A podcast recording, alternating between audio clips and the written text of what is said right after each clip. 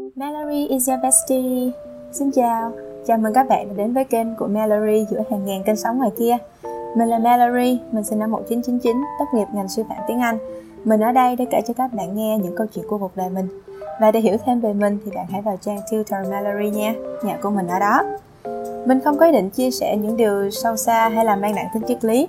Mình cũng không có ý định sẽ hướng dẫn cho các bạn bất kỳ điều gì, bởi vì mình tin là bạn đã có con đường và lựa chọn của riêng mình rồi những câu chuyện mà mình sắp kể cho bạn ờ, chỉ đơn thuần là những trải nghiệm của mình, những suy nghĩ và bài học của riêng mình. Và nếu bạn tìm được bản thân mình trong những câu chuyện đó thì hãy cho mình biết nha. Chủ đề của ngày hôm nay chính là học thêm có thật sự cần thiết hay không và làm thế nào để học thêm một cách hiệu quả. Cụ thể hơn, mình sẽ nêu ra các hình thức phổ biến của học thêm, mặt lợi và mặt hại của từng hình thức học thêm và cuối cùng là gợi ý một số phương pháp để có thể học thêm một cách hiệu quả.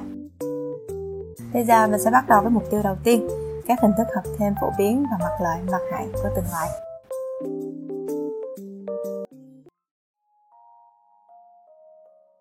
Cái thời mà mình còn đi học á, thì khi nhắc tới ba từ đi học thêm thì mọi người sẽ lập tức hình dung ra cảnh tượng của một đứa học sinh mặc áo thun nè, quần rộng thùng thình rồi ngồi trên chiếc xe đạp cà tàng hoặc là đầu đội một cái nón bảo hiểm rồi ga trên chiếc xe gắn máy bon bon đến nhà một thầy cô hoặc là vào một trung tâm luyện thi nào đó tới nơi thì mình sẽ dán mông lên cái dãy ghế gỗ màu nâu suốt một tiếng rưỡi hoặc là hai tiếng đồng hồ.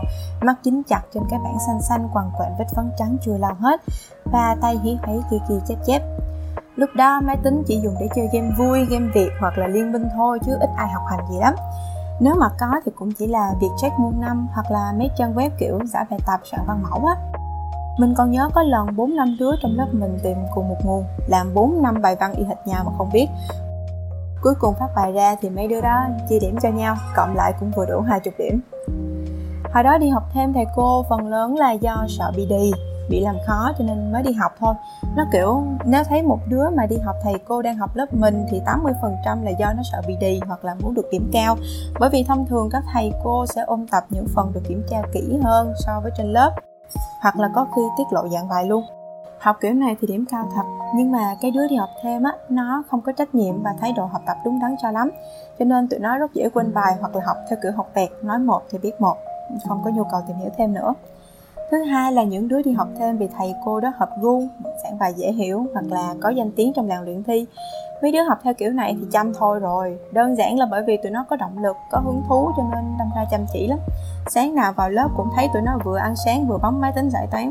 Mình vừa nuốt xong hộp xôi thì nó cũng vừa giải xong hai chục câu trắc nghiệm. Hey, mình chỉ có biết ăn thôi. Hình thức thứ hai là học gia sư. Lần đầu tiên mình học gia sư là tầm lúc thi chuyển cấp ở lớp 10 trung tâm ôn thi của mình ở xa nhà quá cho nên là mình quyết định tìm gia sư. Trung tâm tìm giúp mình một chị gia sư à, chị này đến tận nhà của mình để dạy. Học phí là khoảng 400 ngàn cho 8 buổi mỗi buổi 2 tiếng. Mình học đâu cũng được tầm một tháng thì nghỉ tại vì mình thấy chán.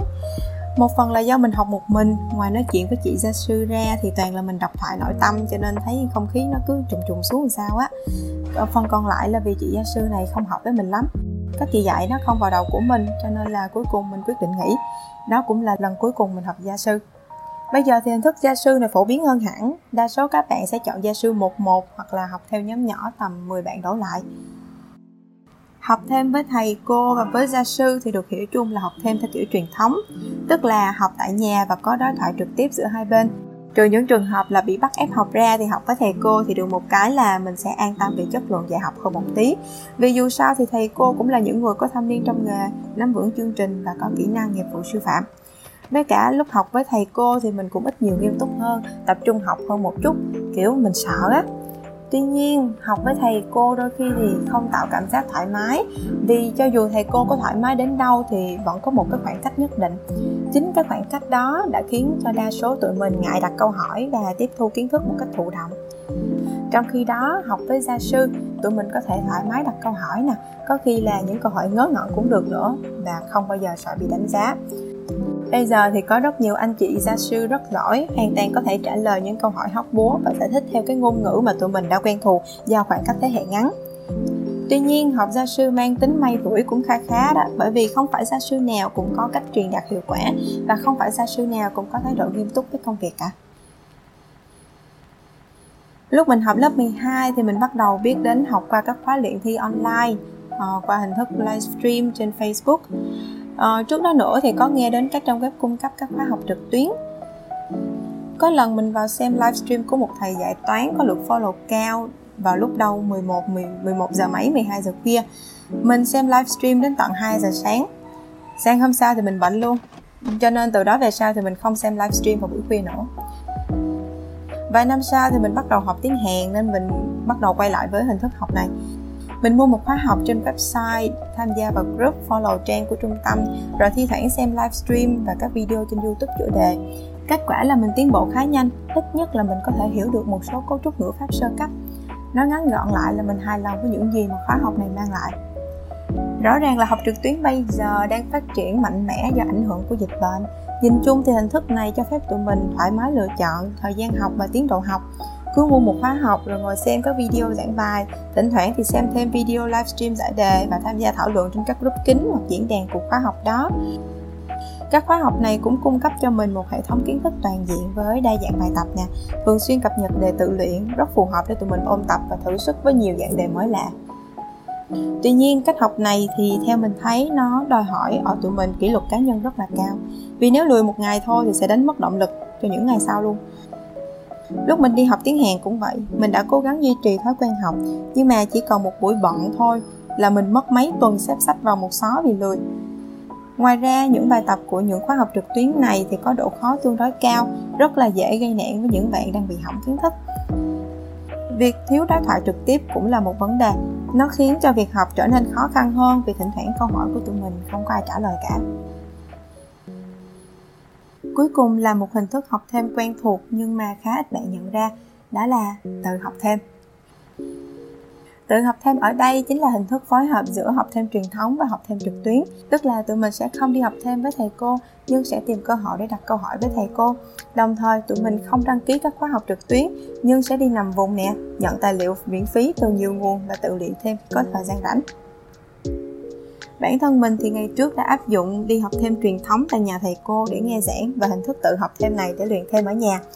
Thời gian rảnh thì mình lên mạng tìm đề để làm rồi tự sửa. Câu nào không hiểu thì sẽ tìm đến thầy cô ở các lớp học thêm. Việc tự học này giúp cho mình chủ động hơn trong việc hiểu kiến thức. Thay vì chỉ ngồi một chỗ, ngồi nghe giảng và ghi chép thì mình chủ động Google, tìm hết trang này tới trang kia, đọc đến khi nào hiểu thì thôi. Còn nếu như mà khó quá thì thôi hỏi thầy cô cho nhanh nhờ vậy mà mình nhớ bài nhanh hơn bởi vì cơ bản là khi mình hiểu rồi thì mình không cần phải cố gắng nhồi nhét vào não nữa mà não mình sẽ tự động ghi nhớ luôn Năm mình thi tốt nghiệp thì mình đã sử dụng hình thức tự học thêm này để học ba môn sử địa và giáo dục công dân.